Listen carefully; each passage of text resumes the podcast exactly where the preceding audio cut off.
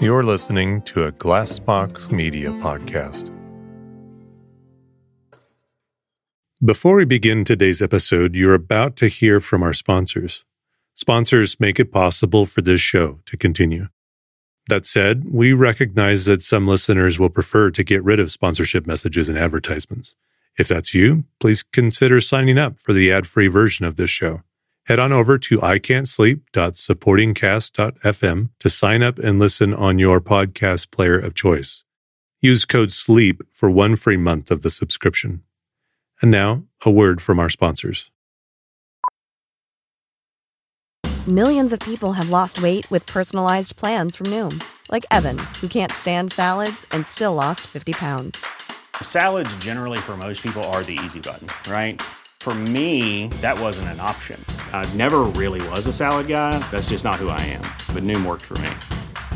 Get your personalized plan today at Noom.com. Real Noom user compensated to provide their story. In four weeks, the typical Noom user can expect to lose one to two pounds per week. Individual results may vary.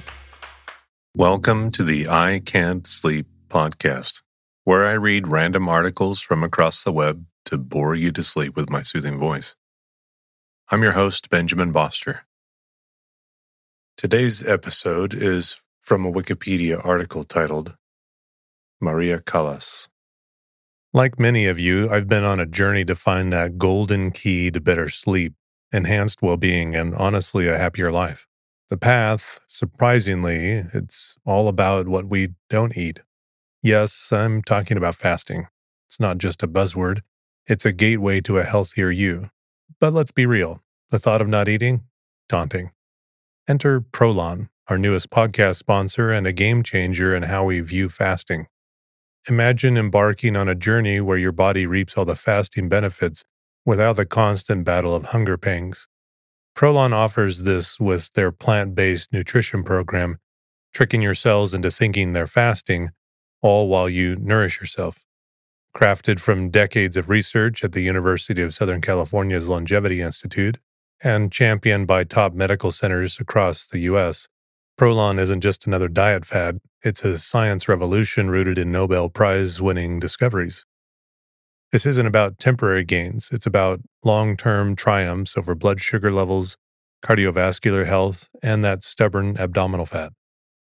If I were to embark on a nutritional overhaul, Prolon is where I'd turn because it bridges convenience with groundbreaking science, and the results speak volumes. It's not just me, thousands of doctors stand behind Prolon, witnessing its power to transform health.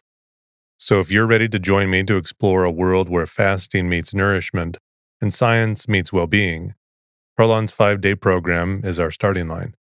They have snacks, soups, and beverages designed not just to sustain, but to thrive. Right now, Prolon is offering I Can't Sleep listeners 10% off their five-day nutrition program. Go to prolonlife.com slash I Can't Sleep. That's P-R-O-L-O-N life.com slash I Can't Sleep for this special offer. That's prolonlife.com slash I Can't Sleep. Thanks to Prolon for being a sponsor of the show. Maria Callas, Commendatore OMRI, December 2nd, 1923 to September 16, 1977, was an American born Greek soprano. She was one of the most renowned and influential opera singers of the 20th century. Many critics praised her bel canto technique, wide ranging voice, and dramatic interpretations.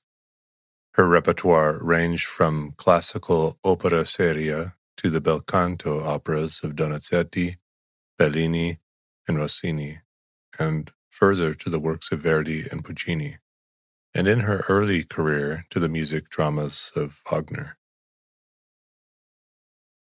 Her musical and dramatic talents led to her being hailed as La Divina, the Divine One. Born in Manhattan to Greek immigrant parents, she was raised by an overbearing mother who had wanted a son. Maria received her musical education in Greece at age 13 and later established her career in Italy.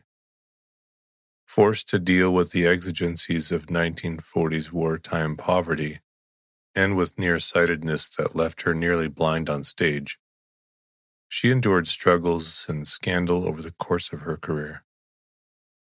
She notably underwent a mid career weight loss, which might have contributed to her vocal decline and the premature end of her career.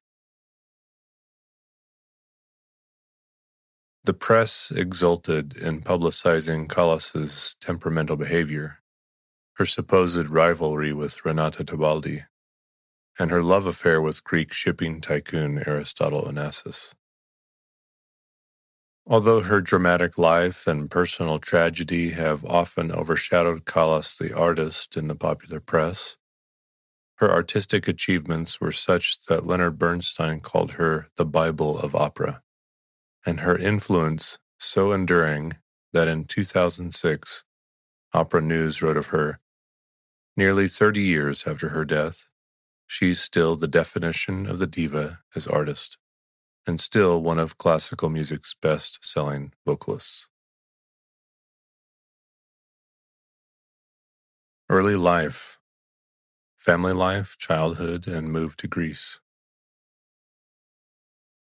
The name in Callas's New York birth certificate is Sophie Cecilia Callas.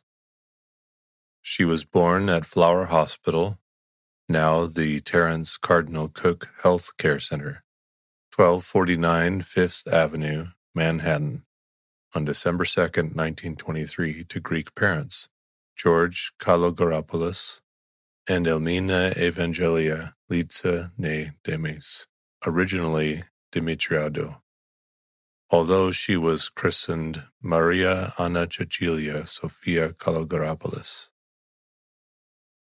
Callas's father had shortened the surname Kalogeropoulos first to Kalos and subsequently to Callas to make it more manageable. George and Litsa Callas were an ill-matched couple from the beginning.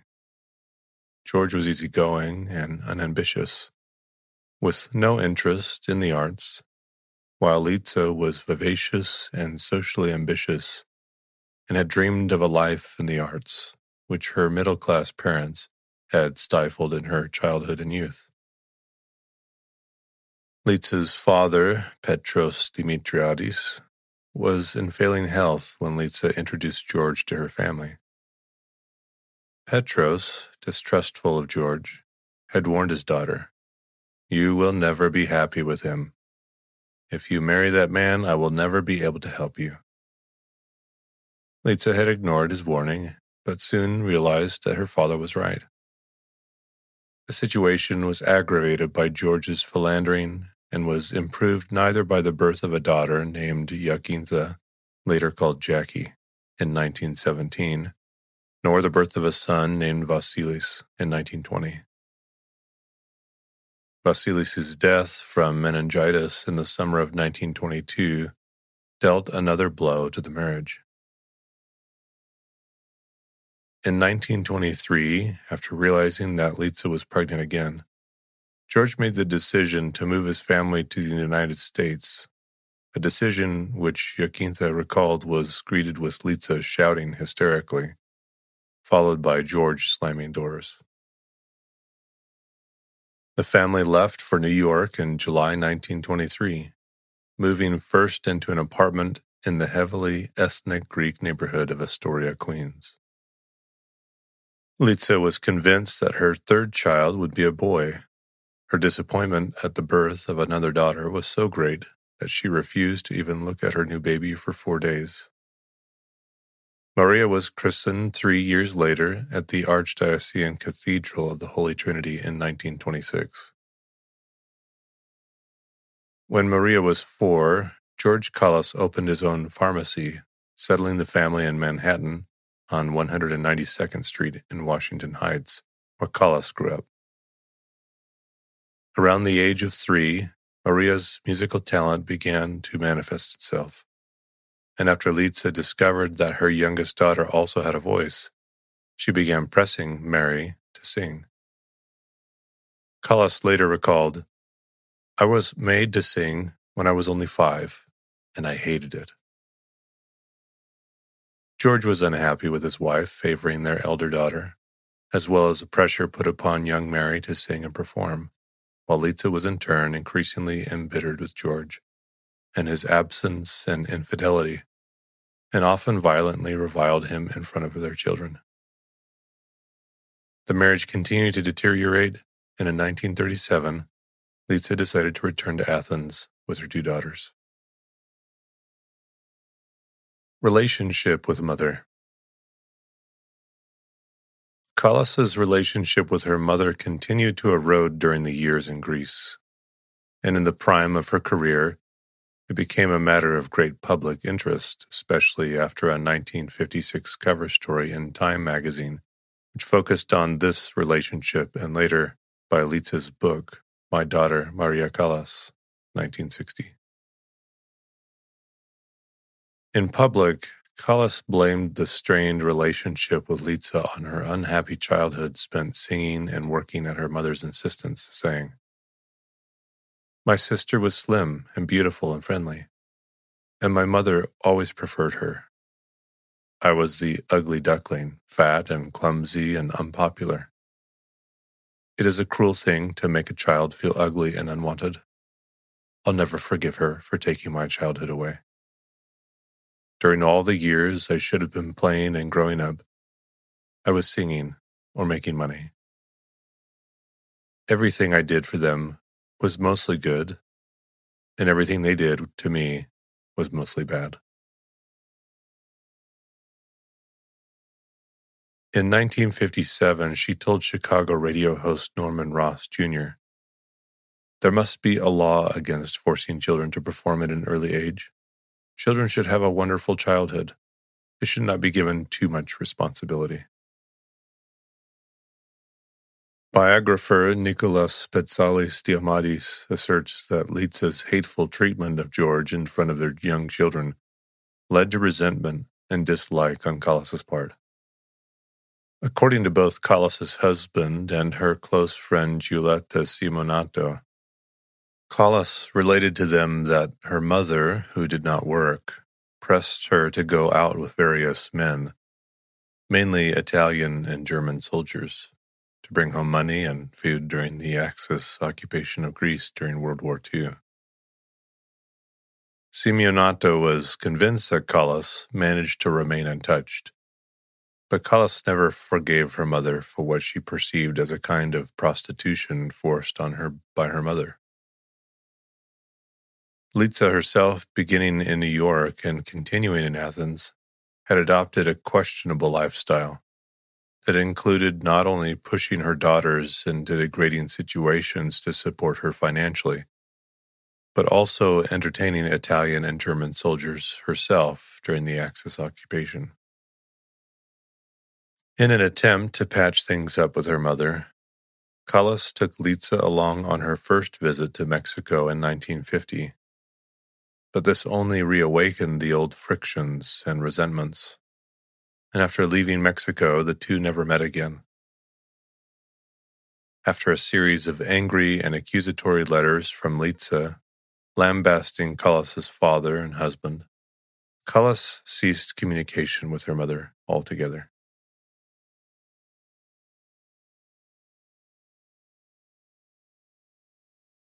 Education Callas received her musical education in Athens. Initially, her mother tried to enroll her at the prestigious Athens Conservatoire without success. At the audition, her voice still untrained failed to impress, while the conservatoire's director Philoctides Oikonomidis refused to accept her without her satisfying the theoretic prerequisites solfege.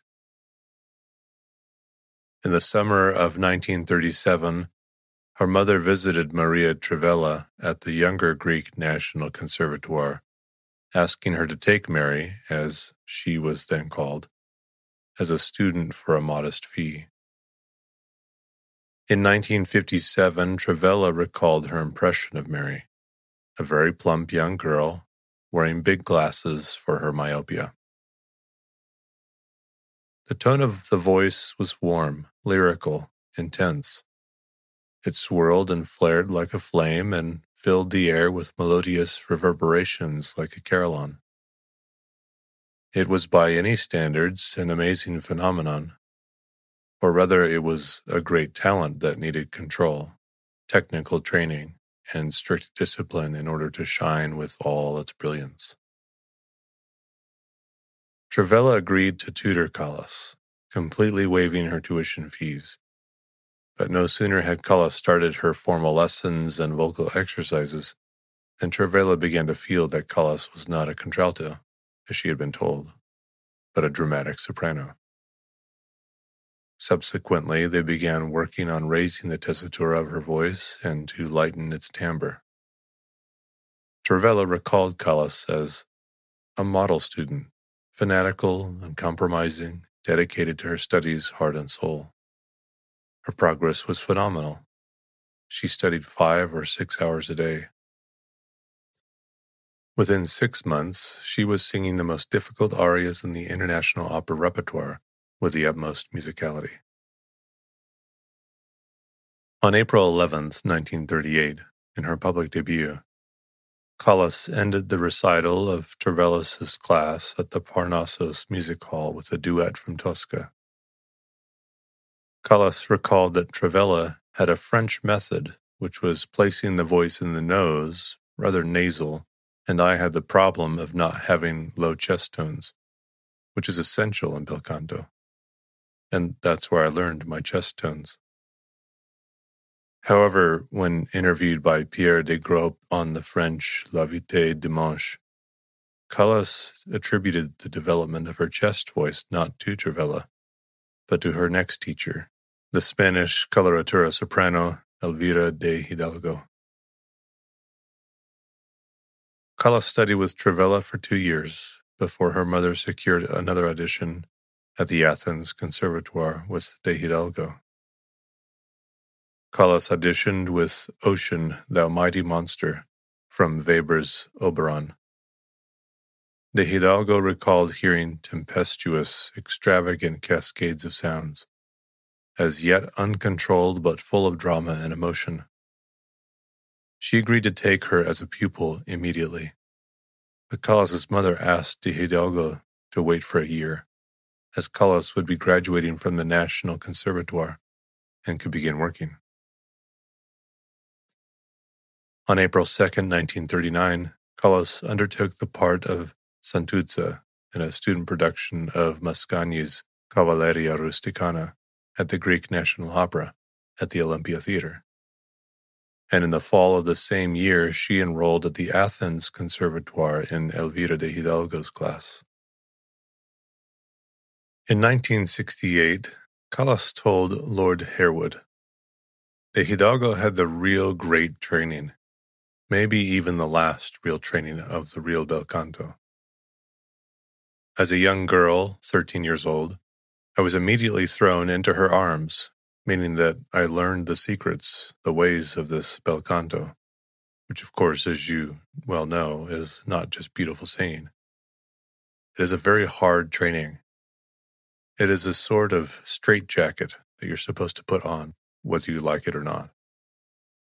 You have to learn to read, to write, to form your sentences, how far you can go, fall, hurt yourself, put yourself back on your feet continuously.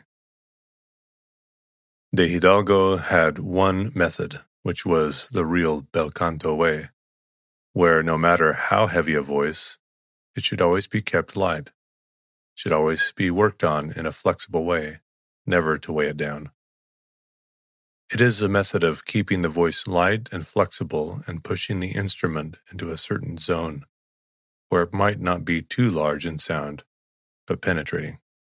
And teaching the scales, trills, all the bel canto embellishments, which is a whole vast language of its own. De Hidalgo later recalled Callas as a phenomenon. She would listen to all my students sopranos, mezzos, tenors. She could do it all. Callas herself said that she would go to the conservatoire at 10 in the morning and leave with the last pupil devouring music for 10 hours a day. When asked by her teacher why she did this, Her answer was that even with the latest talented pupil, he can teach you something that you, the most talented, might not be able to do. Early operatic career in Greece. After several appearances as a student, Callas began appearing in secondary roles at the Greek National Opera. De Hidalgo was instrumental in securing roles for her allowing Callas to earn a small salary which helped her and her family get through the difficult war years. Callas made her professional debut in February 1941 in the small role of Beatrice in Franz von Suppe's Boccaccio. Soprano Galatia Amaxopoulou, who sang in the chorus, later recalled, Even in rehearsal, Maria's fantastic performing ability had been obvious. And from then on, the others started trying ways of preventing her from appearing. Fellow singer Maria Alco similarly recalled that the established sopranos Nafsika Galano and Anna Zozo Ramonundu used to stand in the wings while Callas was singing and make remarks about her, muttering, laughing, and point their fingers at her. Despite these hostilities, Callas managed to continue and made her debut in a leading role in August 1942 as Tosca, going on to sing the role of Marta in Eugene d'Albert's Tiefland at the Olympia Theatre. Callas's performance as Marta received glowing reviews. Critic Spanoudi declared Callas an extremely dynamic artist possessing the rarest dramatic and musical gifts, and Vangelis Mangliveras evaluated Callas's performance for the weekly to Radiophonon. The singer who took the part of Marta, the new star in the Greek firmament, with a matchless depth of feeling, gave a theatrical interpretation well up to the standard of a tragic actress about her exceptional voice with its astonishing natural fluency. I do not wish to add anything to the words of Alexandra Lalaouni. Kalogeropoulos is one of those God given talents that one can only marvel at.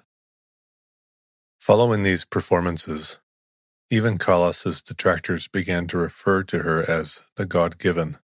Some time later, watching Callas rehearse Beethoven's Fidelio, Erstwhile rival soprano Anna Raimondo asked a colleague, Could it be that there is something divine and we haven't realized it? Following Tiefland, Callas sang the role of Santuzza in Cavalleria Rusticana again, and followed it with O Protomastoras el Manolis Kalomiris at the ancient Odeon of Herodes Atticus Theatre at the foot of the Acropolis.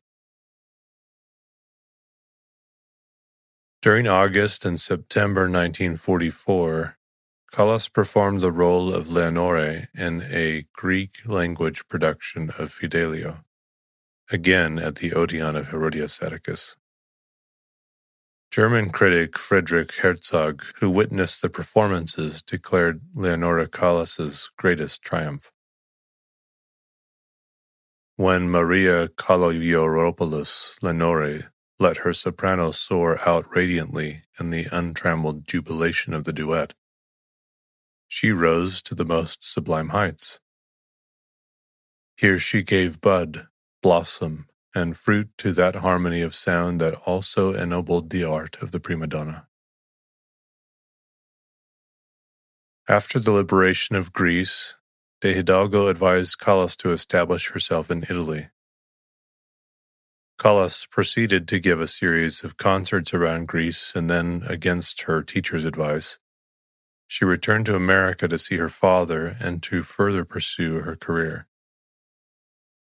When she left Greece on September 14, 1945, two months short of her 22nd birthday, Callas had given 56 performances in seven operas and had appeared in around 20 recitals.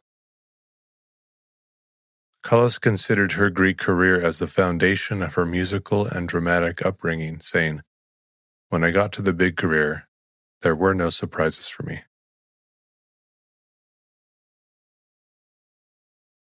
Main operatic career After returning to the United States and reuniting with her father in September 1945, Callas made the round of auditions.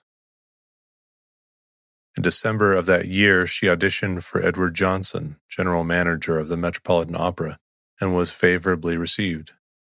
Exceptional voice ought to be heard very soon on stage.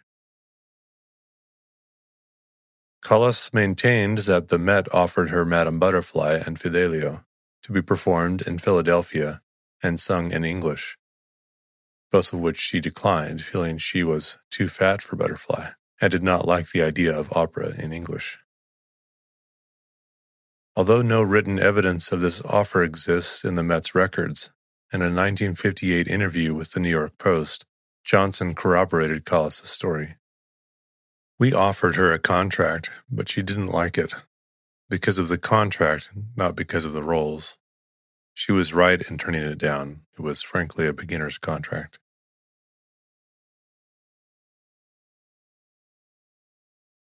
Italy, Meneghini, and Serafin. In 1946, Callas was engaged to reopen the Opera House in Chicago as Turandot, but the company folded before opening. Basso Niccolo Rossi Lemeni was also to star in this opera, was aware that Tullio Serafin was looking for a dramatic soprano to cast as La Gioconda at the Arena di Verona. He later recalled the young Callas as being amazing, so strong physically and spiritually, so certain of her future. I knew in a big outdoor theater like Verona's, this girl with her courage and huge voice would make a tremendous impact. Subsequently, he recommended Callas to retired tenor and impresario Giovanni Zenatello.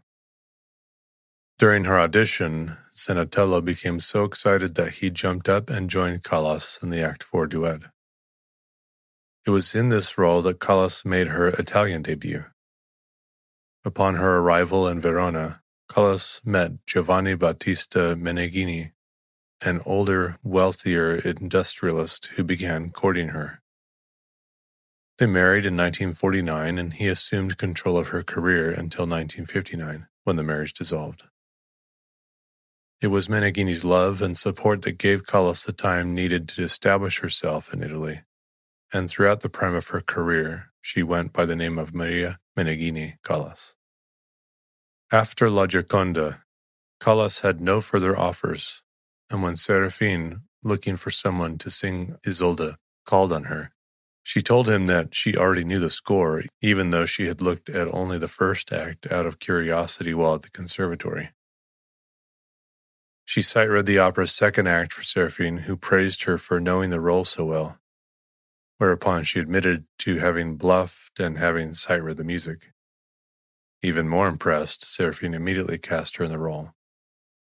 Serafin thereafter served as Callas's mentor and supporter. According to Lord Harewood, very few Italian conductors have had a more distinguished career than Tullio Serafin, and perhaps none apart from Toscanini more influence. In 1968, Callas recalled that working with Serafin was the really lucky opportunity of her career because he taught me that there must be an expression, that there must be a justification.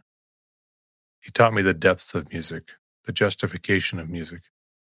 That's where I really drank all I could from this man. I Puritani and Path to Bel Canto. The great turning point in Callas's career occurred in Venice in 1949. She was engaged to sing the role of Brunhilde in Die Walküre at the Teatro La Fenice when Margherita Carosio, who was engaged to sing Elvira in I Puritani in the same theater, fell ill. Unable to find a replacement for Carosio, Serafin told Callas that she would be singing Elvira in six days. When Callas protested that she not only did not know the role, but also had three more Brunhildes to sing, he told her, I guarantee that you can. Michael Scott's words The notion of any one singer embracing music as divergent in its vocal demands as Wagner's Brunhilde and Bellini's Elvira in the same career would have been cause enough for surprise. But to attempt to essay them both in the same season seemed like folie de grandeur. Before the performance actually took place, when incredulous critics snorted, we hear that Serafin has agreed to conduct I Puritani with a dramatic soprano. When can we expect a new edition of La Traviata with baritone Gino Becchi's Violetta? After the performance, one critic wrote, even the most skeptical had to acknowledge the miracle that Maria Callas accomplished. The flexibility of her limpid, beautifully poised voice and her splendid high notes. Her interpretation also has a humanity, warmth, and expressiveness that one would search for in vain in the fragile, pellucid coldness of other Elviras. Franco Zeffirelli recalled, what she did in Venice was really incredible. You need to be familiar with opera to realize the size of her achievement.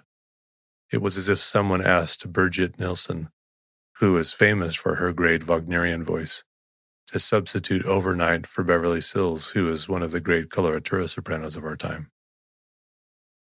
Scott asserts that of all the many roles Callas undertook, it is doubtful if any had a more far reaching effect. This initial foray into the bel canto repertoire changed the course of Callas's career and set her on a path leading to Lucia di Lammermoor, La Traviata, Armida, La Sonnambula, Il Pirata, Il Turco in Italia, Medea, and Anna Bolena, and reawakened interest in the long neglected operas of Cherubini, Bellini, Donizetti, and Rossini. In the words of the soprano Montserrat Caballé, she opened a new door for us, for all the singers in the world, a door that had been closed. Behind it was sleeping not only great music, but great idea of interpretation. She has given us the chance, those who follow her, to do things that were hardly possible before her. That I am compared with Callas is something I never dared to dream. It is not right. I am much smaller than Callas. As with I Puritani, Callas learned and performed Cherubini's Medea, Giordano's Andrea Chenier, and Rossini's Armida on a few days' notice. Throughout her career, Callas displayed her vocal versatility in recitals that pitched dramatic soprano arias alongside coloratura pieces, including in a 1952 RAI recital in which she opened with Lady Macbeth's letter scene followed by the mad scene from Lucia di Lammermoor, then Abigail's treacherous recitative and aria from Nabucco, finishing with the bell song from Lakme, capped by a ringing high E in alt E6.